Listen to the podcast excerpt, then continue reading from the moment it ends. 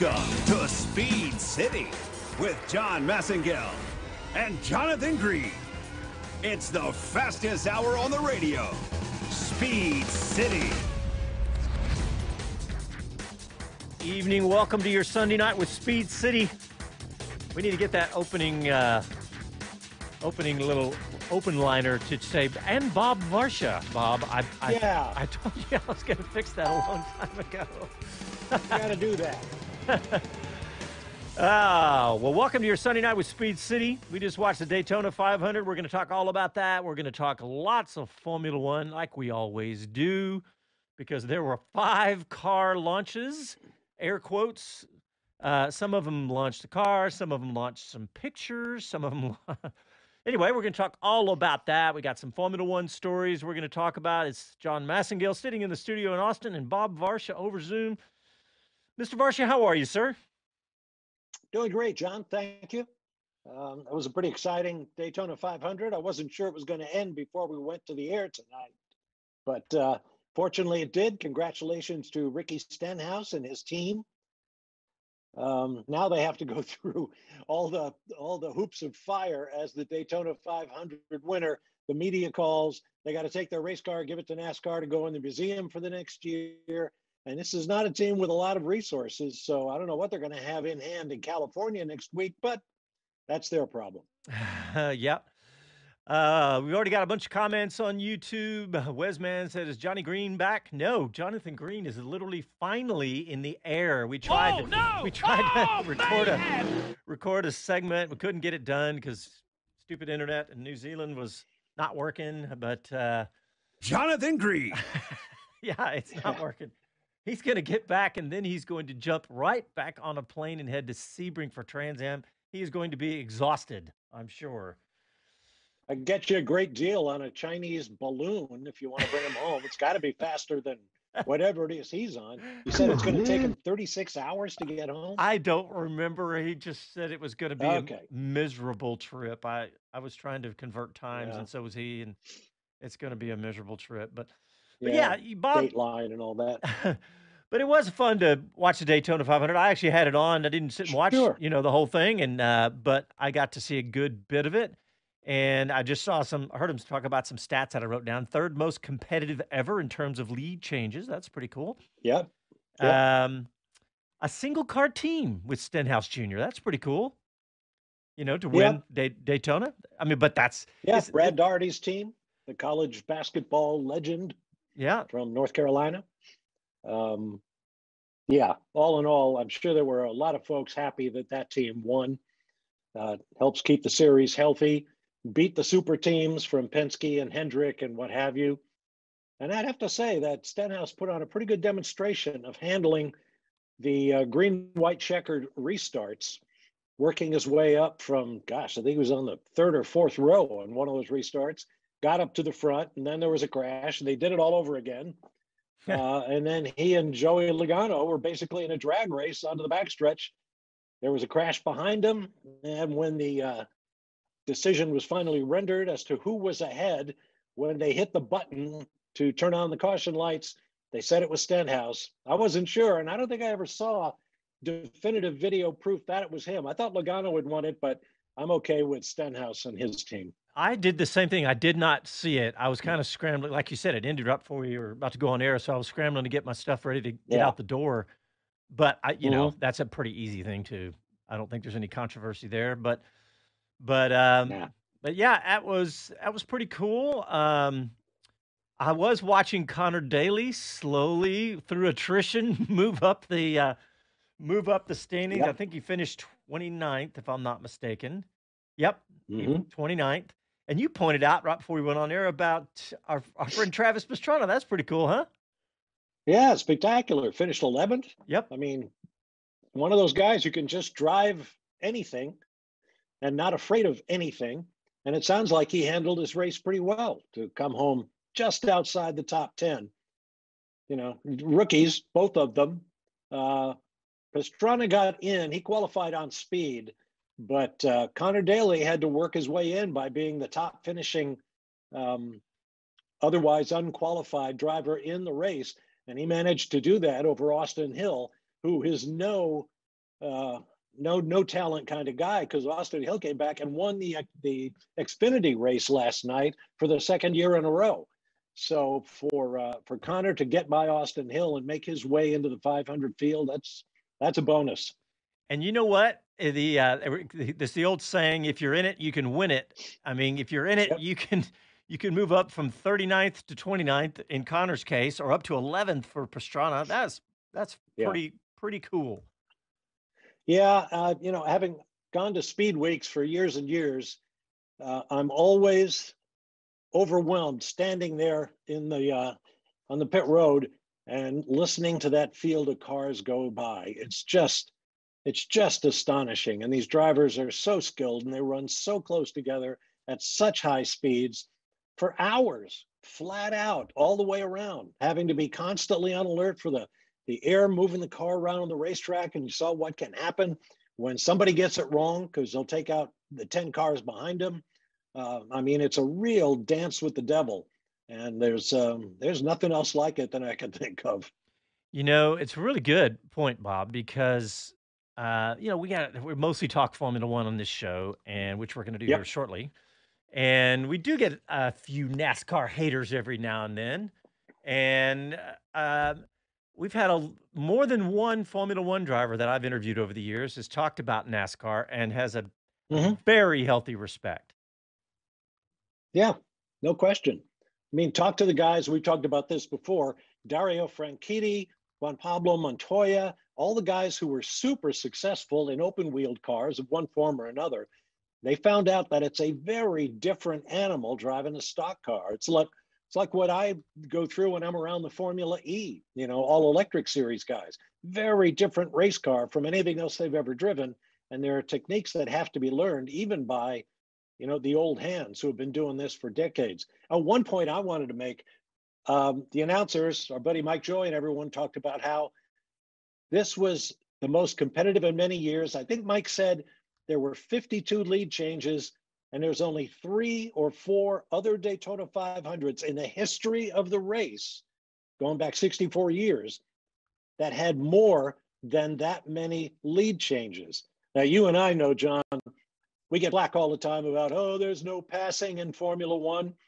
I was reading through one of the uh, Miami press releases, and we're going to talk later on about all the changes for the Miami Grand Prix this year. But last year they had, I believe the number was 45 passes in the race. So there you go. You know, I don't I don't think you can argue that Formula One is not competitive yeah, no doubt, especially lately, the last couple of years. I know before that we had mm-hmm. definitely with some. I mean, that's what the, all the hullabaloo was about was a couple of years ago. But man, yeah. And uh, granted, they're talking about NASCAR lead changes as opposed to mere passes, but they also had twice as many cars in today's race, and the race was mm, two and a half times as long, well, twice as long as a Formula One Grand Prix. So you know, apples and oranges. Yep. I was just checking social media and see what see what the uh, the buzz was out there. Not doesn't sound like too much.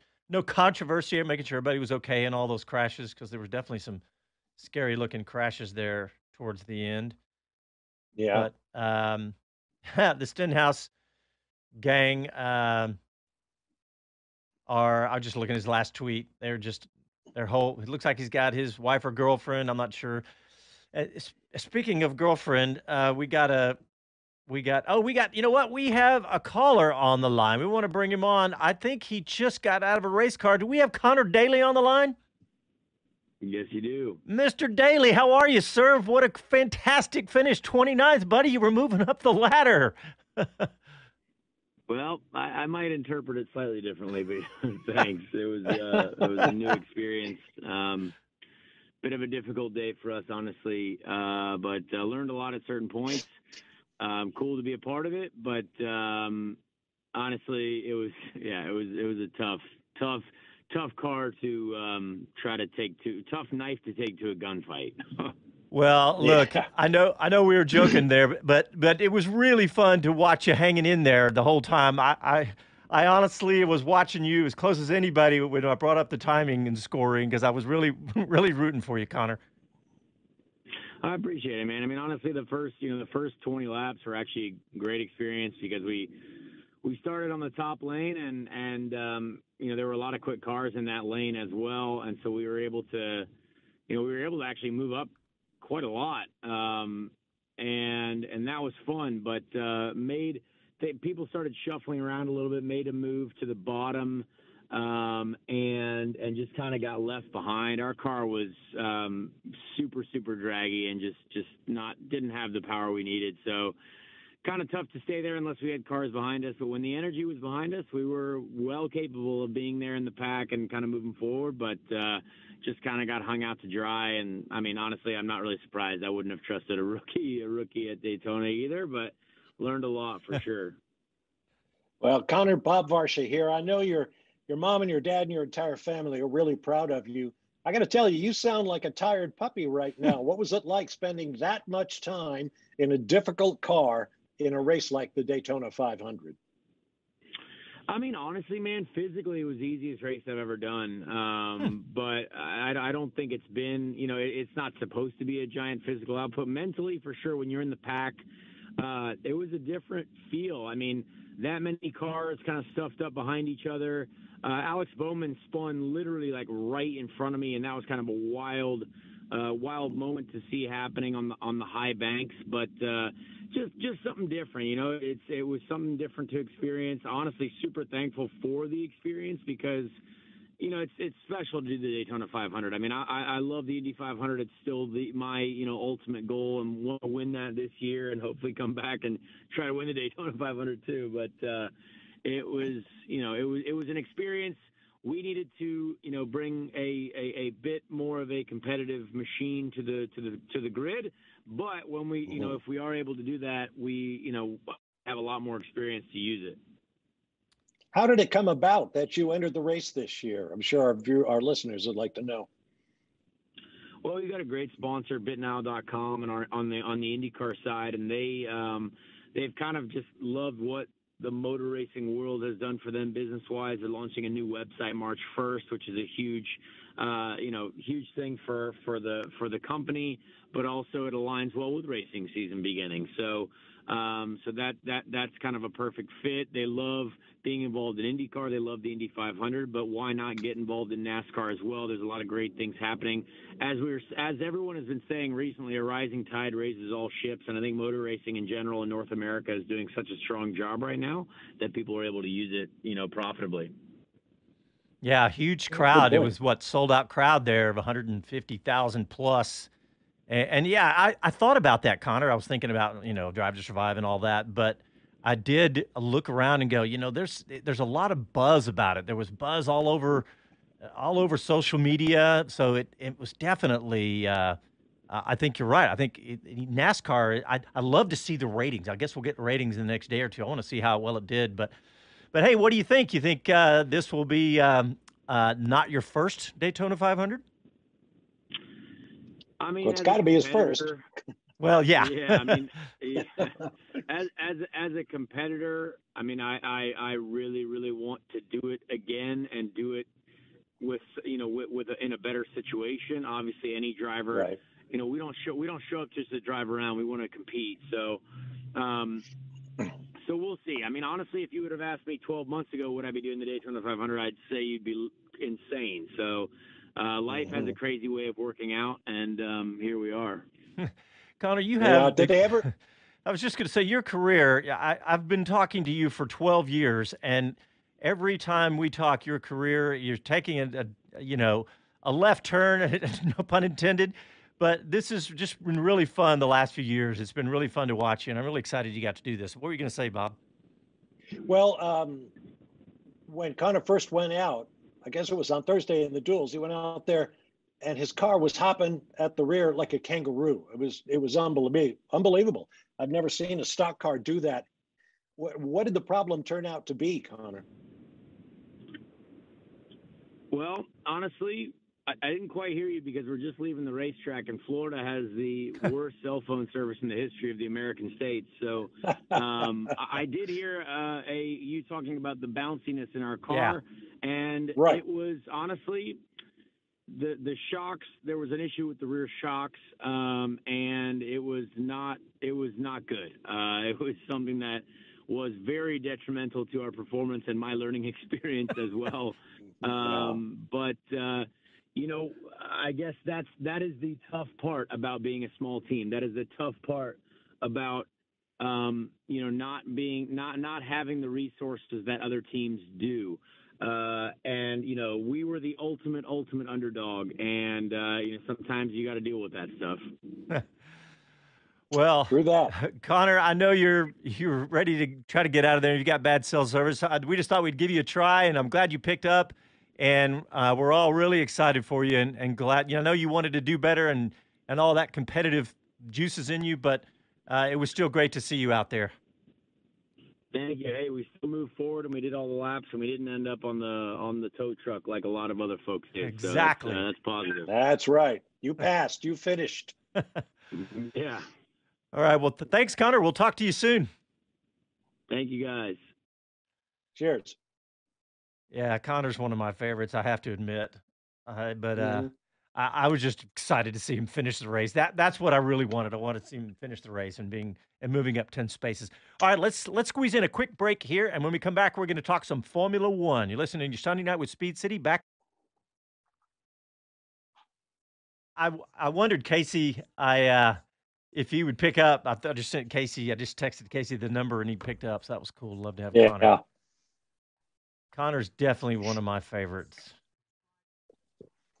Just checking some social media and see if anybody else has anything going on out there with the Daytona. Got a few folks watching on YouTube. Joe from Oyster Bay showed up on time tonight. He's been late a bunch of times lately. Or was it David Lawrence? One of those guys is always late. Who's that? Oh, it's just some guys on YouTube. They they come they show up every week. But Kevin Kelly's joking. He says, "Oh, the Daytona was on." Oh, and Paul, your friend Paul Bryan texted me, Bob. Yeah. He said, uh, "What did he say? It was pretty funny." He said, "Tonight's TMZ headline: Former Danica Patrick boyfriend wins Daytona 500." Yeah, I was going to make that point, but I decided I wouldn't. Yeah. Ricky is, uh, he was Danica's squeeze for some time, couple of seasons, I think. Hi, this is Gene Haas, and this is Speed City. Welcome back to the fastest hour in radio, Speed City. All right, welcome back to your Sunday night with Speed City. We're going to talk some Formula One now. Uh, I want to start by saying uh, if you haven't seen the trailer for the new Drive to Survive season coming up, I think it's gosh, we're only about ten days away from the uh, from the launch of this season, so check that out. Uh, Bob got fingers crossed. I was talking to Chris Medland the other day, and he said that he Yeah. was, was talking to the folks at uh, Box to Box Films, and they said that the little segment that we did when Guenther dropped what we thought was an F bomb. I mean, I would have fucked uh, the whole button. that right there, he said that that made it to Netflix. So we'll see. Oh, if- yeah. that we'll see if we made it to Drive to Survive. Uh, Perfect. I always wonder if, if Casey, the producer, will play that on the local radio because I guess so. I think he just did. yeah, I know. It's- so anyway, uh, but hey, let's talk some car launches. I'm going to take them in order of launch and start with Aston Martin. And I, uh, I think the big thing here was they got a new technical director, Dan Fallows. He came from Red Bull. So to me, when I saw the car, actually I saw a comment. Somebody said it looks a lot like a Red Bull car. And I started looking at it, and then people started talking about it, and it actually does look cl- quite a bit like last year's Red Bull car. It kind of looks like last year's Red Bull car with last year's Mercedes front wing on it. But um, Well, yes and no, I think. okay, Um, I was looking through, uh, there's a guy out there, an Englishman, Craig Scarborough, Yep. who goes by Scarabs, S E A R A B S, and he does very, very nice technical drawings and explanations, kind of like what Giorgio Piola does. Um, and he pointed out that the there's a very dramatic departure on the uh, side pods of the Aston Martin from anything else in the pit lane. He calls them water slides. Basically, I think what he's talking about is the upper surface of the side pod air inlets, drops dramatically to the rear of the car, and basically goes right to the floor of the car. It doesn't stop at the engine or uh, or the transmission or anywhere. It goes right to the floor, and there's this huge slide. That's the word, like a playground slide that goes right back to the diffuser and helps channel the air and all that thing that aerodynamicists worry about all the time. But it, I think it's kind of clever. It's a dramatic and bold move on uh, on their part, and it'll be interesting to see if it works. Because as Fernando Alonso said, Lance uh, is going to be a world champion someday. yeah, uh, I did see that, and I think my eyebrows just un- uncontrollably went way up when I read that. I was like, "Oh, okay." Uh, yeah, I, am not going to trash on Stroll. I was looking at, I was surprised at how many races he's run. He's over 100 Grand Prix now. I, I just yeah, saw, he's up around 119 or so. Yeah, something like that. you like saw that. that same graphic I did about the most experienced yep. Formula One team. Yeah, uh, Aston Martin. Yeah, I was I was surprised at that. Of course, when Alonso has 335 or whatever Grand Prix, that'll do it for you. Yep. fact, I put that in here. I wanted to click at that, click on that because I wanted to show it. And uh, yeah, here it I'm is. Looking at your images, I can't see. You can't see it from these. Pers- well, you could see it from there to the left and right of the exhaust, where all that dark carbon fiber is. That's where these slides, these water slides, go dramatically down to the diffuser level. Yeah. It's really quite something. Well, it's going to be interesting because um, just thinking about Lance, I mean, excuse me, Lawrence Stroll's goals yeah. of to be, you know, a great team and win championships. They've got to, they've got to, they've got to get some work done. So, um, mm-hmm. but, but, uh, you know, they've got a new factory coming. Um, in fact, I think they did the launch at the Silverstone factory, the unfinished factory. But they did some minor Right. changes to the front suspension to add some anti-lift. Um, I know the side pods look quite similar, other than what you're talking about, the shape of the pod up high, and uh, uh, and the front wing is does look quite a bit different from last year too. So we'll see. So, Mhm. uh, but let's talk about McLaren. That was also on Monday. Aston Martin was on Monday. McLaren was on Monday. I think if I had to say one of the least impressive or one of the most disappointing launches was McLaren because I mean maybe because it just seemed like to them they just didn't seem to be very upbeat about their own car and you know they did the perfunctory you know wording but there just wasn't a lot of excitement going on there so uh, yeah, would you agree I think. Yeah, definitely. Um, and I think Lando Norris contributed to that. He made a comment that I don't want a competitive car as much as I want a, a better behaved car, which I thought was a really weird thing to say. So, I mean, obviously, he and Daniel Ricciardo had a horrible time with that car last year. Lando managed to wring some real performance out of it. Daniel, you know, really never could.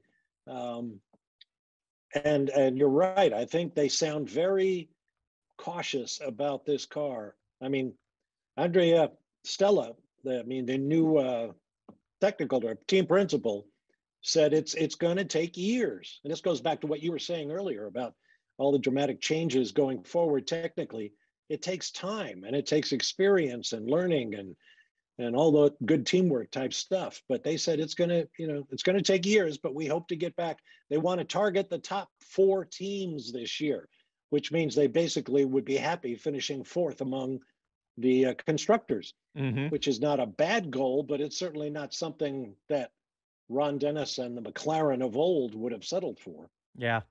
And I wrote down some things. I heard a lot of talk about being realistic. You know, that's that's not exactly optimistic. And then uh, team principal Andrew Stella said, and I quote, not entirely happy with the launch car, but optimistic we should take a good step soon. And I think I saw something about them uh, potentially doing some changes uh, a few races in that they thought would get them even more competitive. But I, I think the whole the whole vibe was they're just kind of downplaying their chances this year. I think that was the way it felt. So Uh, Well, that's, you know, it's one great marketing strategy is to keep expectations low. yeah, Uh, that's true. And then if you, if you do solidify fourth place behind the Red Bulls and Mercedes and Ferraris of the world, then you're doing well. Yep. So maybe that's their goal. Well, I'll tell you, the the car itself, the papaya, and the way that the you know the Google Chrome logos and everything, the car itself, I really like it. I think it looks great. I think it's one of the best looking cars on the grid, and it obviously is not dramatically different from last year. You know, the the livery and everything else. So, I just Right. think it's a good looking car. But all right, well, let's get uh, another quick break in. I know that's close to back to back, but then we're going to talk a lot more F1. We got some more teams to break down. We got Mercedes, Alpine, and uh, we'll be back. Oh, and Ferrari. Hello. Back after these messages. All right, we're still live on the YouTubes. Uh, let me look at a couple other things that I wanted to talk about. Oh, 99 bucks. I was wondering, I was watching the uh, the commercials here in Austin, Bob, during the Daytona 500. They showed uh, NASCAR at COTA because it's coming up at March 20, Uh-huh. March 26th, right around the corner for us here.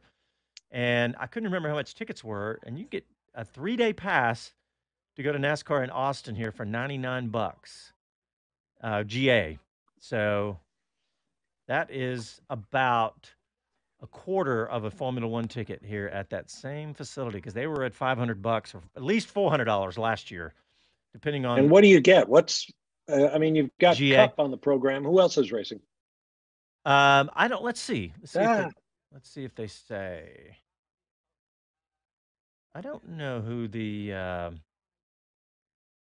well, this doesn't say. It just talks about all the ticket price. I'm on the ticket page, but uh, you know they've got like main grandstand seats. A good example. What happened there? Are you there, Bob? I think maybe your connection. Can you hear me? Yeah, I can hear you. Let me jump on the chat. I can. I can hear you. There you go. Okay. I think it just lagged. I don't know who else is on NASCAR. I'll just look. I was on the ticket page of NASCAR at COTA.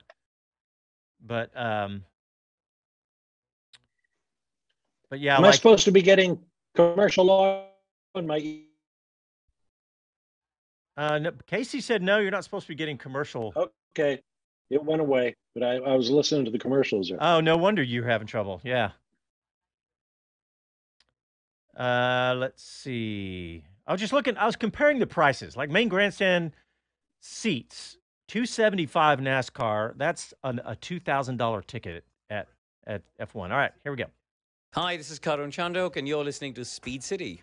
Welcome back to the fastest hour in radio, Speed City. All right, welcome back to your Sunday night with Speed City. We're going to talk about the Ferrari car because it launched on Tuesday. And my notes, Bob, say, could this be their year? What do you think about that? Um. I think that just said it all. no. no, I'm sorry. I'm getting some audio interference in my in my ear right now. We're talking about Ferrari. Yes, Ferrari, Ferrari. I said, I said well, could it be their year? their- if they've looked the motor problems they had last year, they're uh, you know they had so much lack of reliability on the uh, on the engine side. In fact, after the season, uh, Mr. Binotto, before he left the team, said that they had actually detuned their engines. They were running at less than full power just to maintain reliability so they wouldn't keep taking engine penalties. So if they've got that licked and they have good power, um, I have no doubt Ferrari can be more competitive this year. Whether they'll win the world championship for the first time since 2008, I don't know. Hmm. But it's Ferrari. Yeah. Uh, they to me they had quite the opposite of McLaren. They were optimistic. They talked about this complete redesign. That was a comment by the head of chassis, um, Eric Cardilena. I said that wrong. Her last name, Cardilea. Um, they pointed to both aero and mechanical changes in this complete redesign, increased downforce, suspension changes to inc- to improve their setup options. Uh, they did do a little short, little 15 kilometer demonstration run at Fiorino, Fiorano, and um, the whole vibe was that it was they were optimistic. Um, Leclerc requested a more consistent car, right?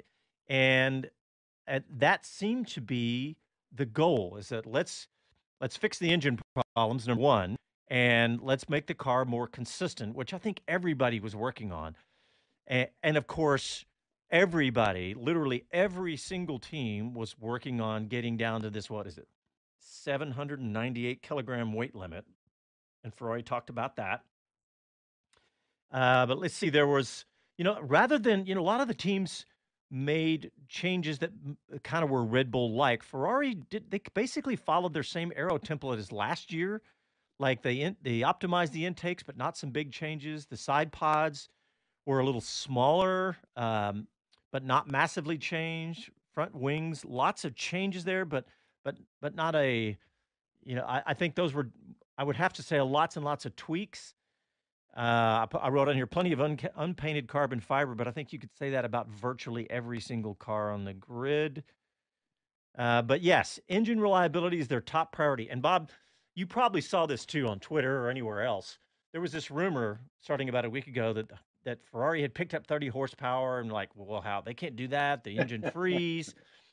And I think what this was, what the, where this rumor may have started, was exactly what you said. Is it basically, if they can just fix the reliability and then turn the knob back up, they already had the 30 horsepower. They just couldn't use it last year because every time they turned it up, they had engine failures. Because like, like Leclerc, how many races was Leclerc in the lead? I remember two for sure where he was in the lead and the engine exploded. I remember one of them in fire. Yeah, yeah, they definitely had their share of those sorts of problems. Um, I think the car was fundamentally good. Um, I'm sure they'll want it to be more flexible um, to meet the conditions of more different racetracks. Last year, you know, we expected everybody to come out. Well, we didn't know, frankly, what they were going to come up with. A lot of teams came up with a chassis that would work well at some racetracks, not so well at the others. And was everybody, including Mercedes, Ferrari, Red Bull, and so on. I think Red Bull did the best job of rounding off the rough edges on their car. Uh, and as a result, they swept those championships. But uh, I think there's still going to be a little bit of that sort of feeling your way along. Teams are talking about upgrades already. Um, that's not a surprise. I'm, frankly surprised that more teams have put cars out there, either live or in pictures, and say, that's the car we're bringing to testing. I didn't believe it for a minute. Hmm. Maybe it's true. We'll have to see but there are different looks out there. I'm looking at a a tweet from the F1 Pro Series that shows the noses of all the cars.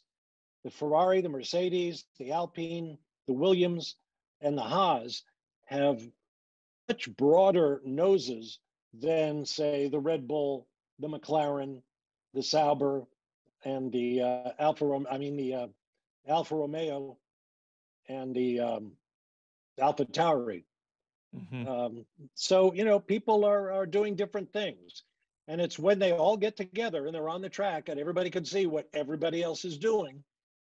Then we'll see the upgrades start to come because they'll start exploring what the other teams are doing, what the successful teams are doing, and how they're doing it, and uh, and then that sort of homogenization that you're talking about uh, will take place. But uh, this is going to be a really interesting test because there's still a lot of shooting in the dark going on, at least in my opinion.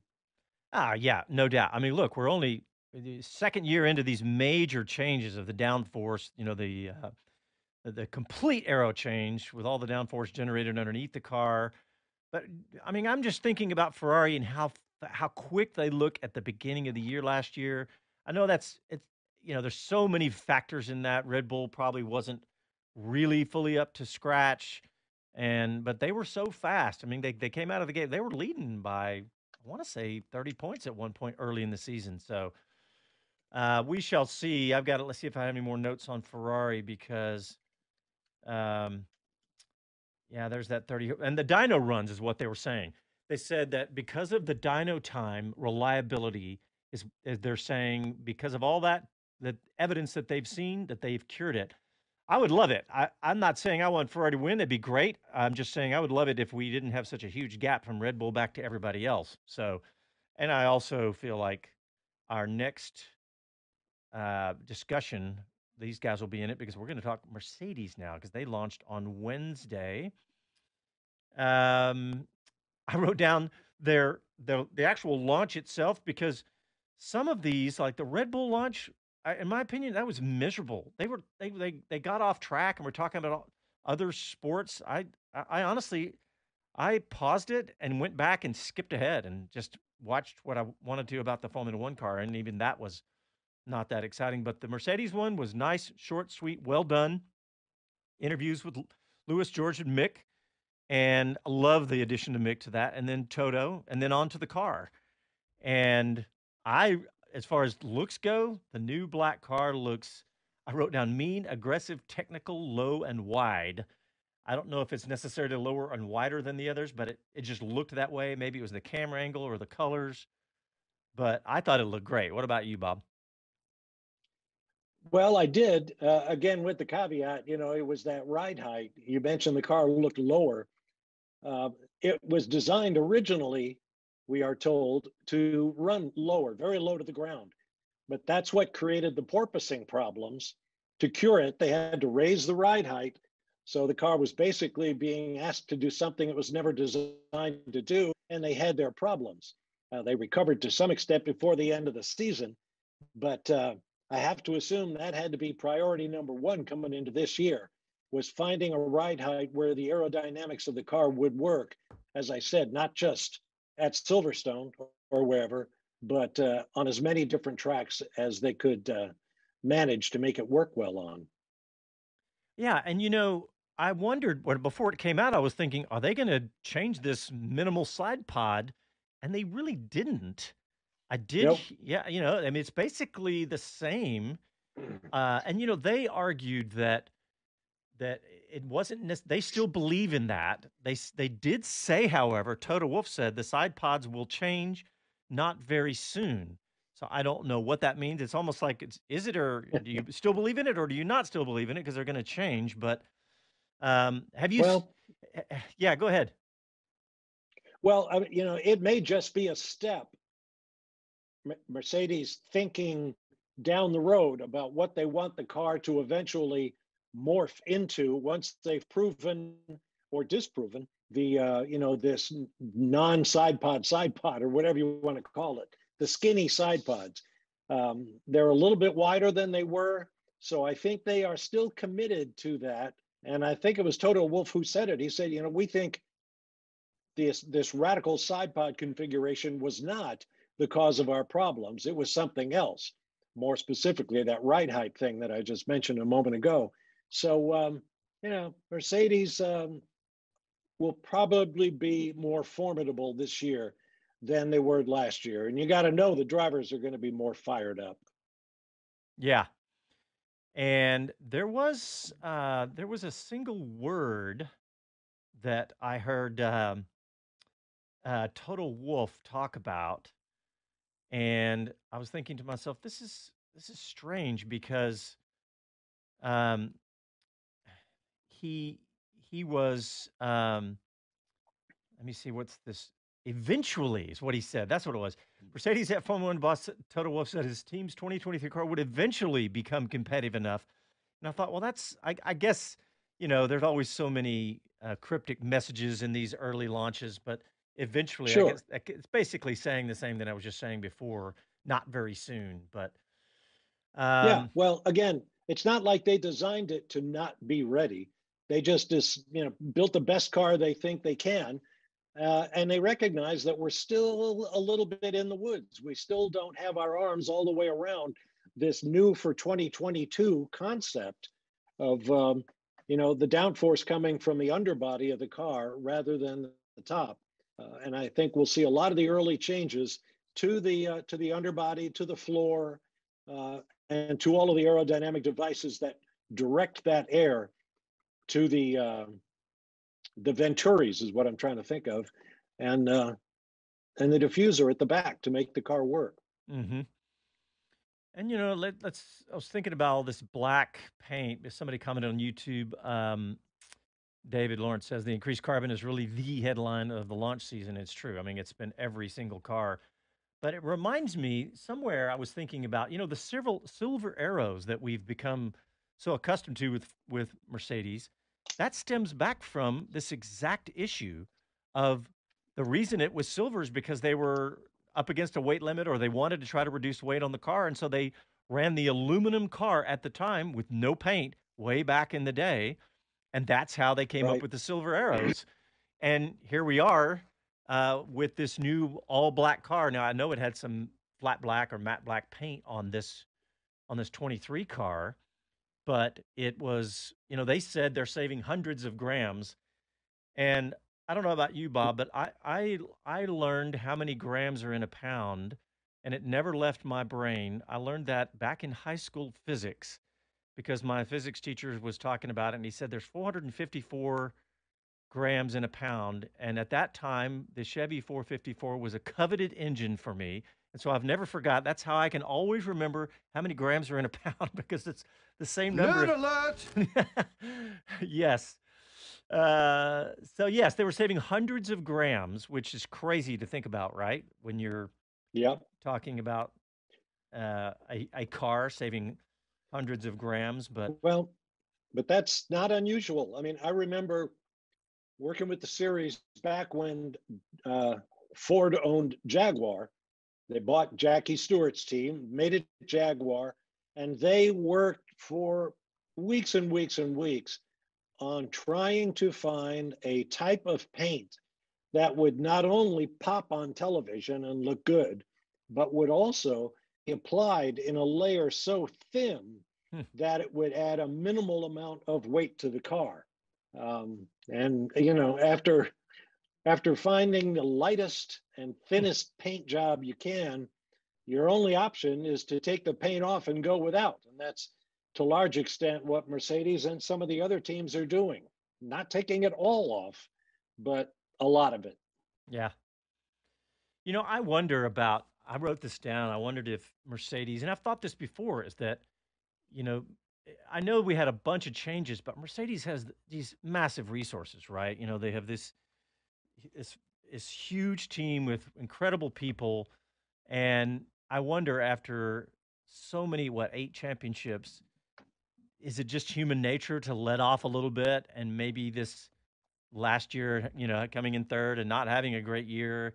I mean, it's a pretty miserable year, honestly. Um, porpoising for them was so By their bad. standards, yeah. Yeah, by their standards, a miserable year. And will that just reignite that fire? And, uh, you know, eh, because to me, I don't know about you, it would not surprise me at all for Mercedes to win the championship next year. I don't, I'm not predicting that. I'm just saying it would not surprise me at all. Well, no, of course not. Look at their record. I mean, they have they have cleared so many hurdles in the past and dealt with so many difficult situations and came up with excellent solutions, effective solutions that allowed great drivers to go on and do great things and win championships. And it's not like they forgot how to design at Mercedes or at any of these teams, really. But Mercedes, given their success in recent years, wouldn't surprise me either to see them back on top at the end of the year. Although beating Red Bull is going to remain a very, very tough thing to do. Yeah. I mean, just looking at the, the speed of the car last year, crazy. Um, all right, let's get in our last break real quick. And when we come back, we're going to talk Alpine. And there's a the driver discussion will be a, will be a part of this one too. So you listen to your Sunday night with Speed City. Back after these messages. Uh, let's see. Who was it? Was it David Lawrence? Yeah, David wants to hear about Gasly versus Ocon. Um, the uh, the sponsor story. I I follow. I retweet these guys. Let me find out who they are. SPO something. Yes, I'm getting 18 seconds of audio that we, you know, recorded. Oh, you're you're getting commercials during the break. Um, I do have YouTube. Did I kill that? Oh, that's what you're getting. You, you're getting the audio from YouTube, Bob. Okay, I killed it. I was just going to say, there's some guys named Spo Motion. S or I don't know. Seems to have yes. So Spo Motion, these guys, I've, I've started following them and retweeting them a couple times because they're they're keeping track of the sponsors really well, and it's stunning the number of American sponsors in Formula One now. All right, coming back. Hi, this is Max Verstappen, and you're listening to Speed City. Welcome back to the fastest hour in radio, Speed City. All right, during the break, Bob and I were talking about. I just brought up this Twitter account called SPO Motion Analytics, SPO Motion Analytics. And I was looking at the number of American sponsors, and it's really amazing how many sponsors now. Uh, most of the teams now are are primarily sponsored by American companies. And a couple of really good stats here, like the total number of sponsors for each team. Pretty easy to guess this one, considering what Zak Brown has been good at all his life. They have the most sponsors in all of Formula One. Number of partners is really the technical, and that's McLaren with 42, then Red Bull with 38, Alfa Romeo with 38, then Ferrari 35, Aston Martin 27, Mercedes 27, Williams 20, AlphaTauri 15, and Haas at 12. But um, if you go through their Twitter account, you're going to find some really interesting stats about all the different sponsors and how many Americans, American sponsors, half of McLaren's 42 sponsors are from America. So, and and in fact, McLaren has 21, and um, oh no, that's not the right stat, but but I, but anybody, nobody else is even close. So all right. So when we went to break, I said we were going to talk Alpine, and because they had theirs last, they had their launch last on Thursday, and my, you know, they had uh, my notes say they had some lofty goals. Uh, end of the year, Otmar said we need to be closer to third than fifth. And their plans are less DNFs, more points and podiums. That sounds like a uh, recipe for success, Bob. right. you know, get out there, qualify on the front row, take off into the lead, lead across the finish line, and good things will come your way. That's um, that's about as generic as you can be. I think it's like, uh, you know, hit the baseball and run hard. Yada yada yada. I don't know. It's I, I kind of expect good things out of this team this year. I think the competition between Esteban Ocon, who apparently got quite sick after the end of last season. He had a virus that he said kept him out of the gym for like six weeks. And it took him for a while to get back into fighting shape, but he insists he's there now. But between him and Pierre Gasly, two guys who grew up very near to each other uh, in um, northern France, who were not supposed to be the best of friends, but things seem to have been fairly smooth thus far. If they can harness that energy and the competitiveness and um, and not run into each other as teammates in that group have before, hmm. um, I think that team could do something do something special this year. A certainly challenge for that number four spot in the midfield. Mm-hmm. And we'll go back to those drivers, but, uh, uh based on what you just said, is that I wrote down mm-hmm. something that that no other team talked about that I heard. I'm, I'm not, you know, there could be something out there that I missed, but they said they got they were on such an aggressive weight reduction uh, production. The, the goals they were meet, they hit all their goals that they're below the weight limit now, and they've now they've even ta- they're talking about ballast and how they can how they can work with ballast. Right. So if, it around. Yeah. Yeah. If they have been successful at that, at that, that's, I mean, that's a huge thing. Anytime you can make a race car lighter, that's a huge thing. It makes it faster, handle better. Everything is better when you have a lighter race car. So if they've yep, done that's that, the old rule. You want to be over budget and underweight. yeah. Yeah. Uh, I did write down some interesting notes about what they had done. They, the, the, uh, the nose has changed changed structurally. It's flatter, and therefore it's subsequently lighter, and more part of that. Uh, and one of the biggest and most striking changes I saw was I'd call it a gutter running al- around the side pods that feeds air to the rear. Um, it's a really pronounced when you look at, especially if you look at the car from the top.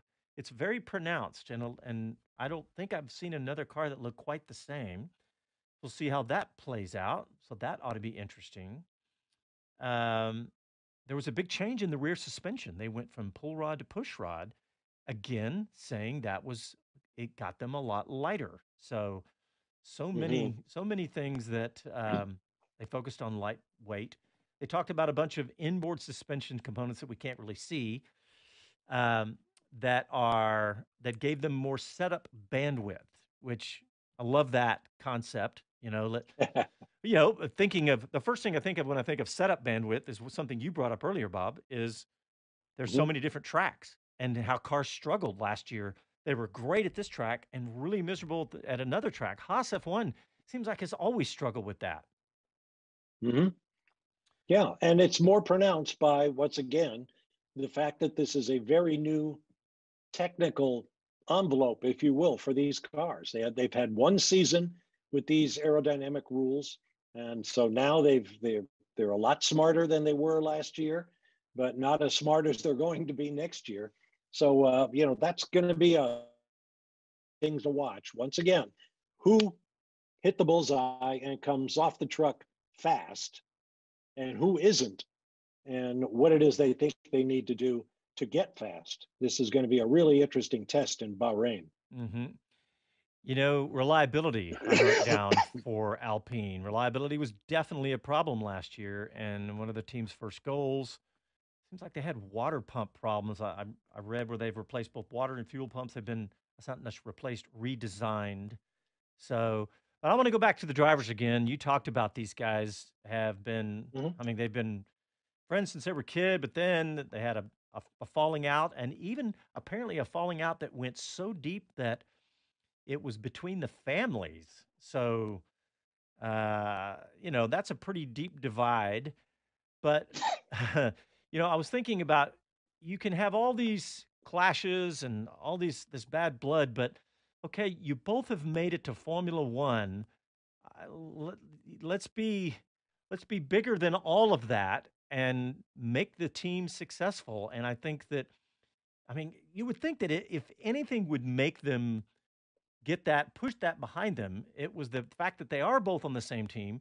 And if, if you're screwing up, you're, you know, you're, you're, you're, you're screwing up the chances for the whole team. So I don't know. I just think that this, this, uh, this is a great opportunity to, to just move on and, and, uh, and bury the hatchet, whatever you want to call it. Yeah, we'll see who's mature enough to do that.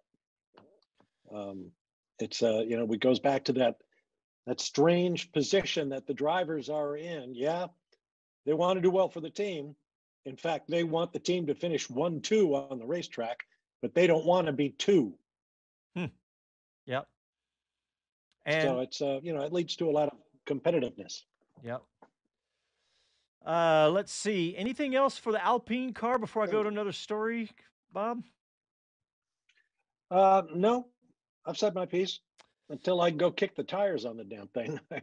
I don't really know what I think of it. And I've said before, I don't believe anything we see in the launches anyway, because they don't want you to see any of the really trick and cool stuff. So, you know, that's fine. We all know what the rules are, and we'll uh, we'll see who brings what to Bahrain. Yep. Well, we're almost out of time, but I definitely wanted to talk about something we didn't get to talk about last week, and that is I don't know if everybody's been following this, but Miami has announced some significant significant campus upgrades ahead of this race, and they're right in the middle of all of that right now. So you ought to go mm-hmm. to the uh, F1MiamiGP.com and check it out. They're and they've been posting some stuff on Twitter, and they're talking about a uh, it's a major investment. They're talking about a brand new permanent paddock club and it's a building that's being constructed above the pit garages. Um, they're going to expand it, expand into the field of the Hard Rock Stadium, where team hospitality will be based, creating this Formula One team village. Apparently, the fake water is going to be back. I, I know that was uh, there was people poking fun at Why that. Why would you do that?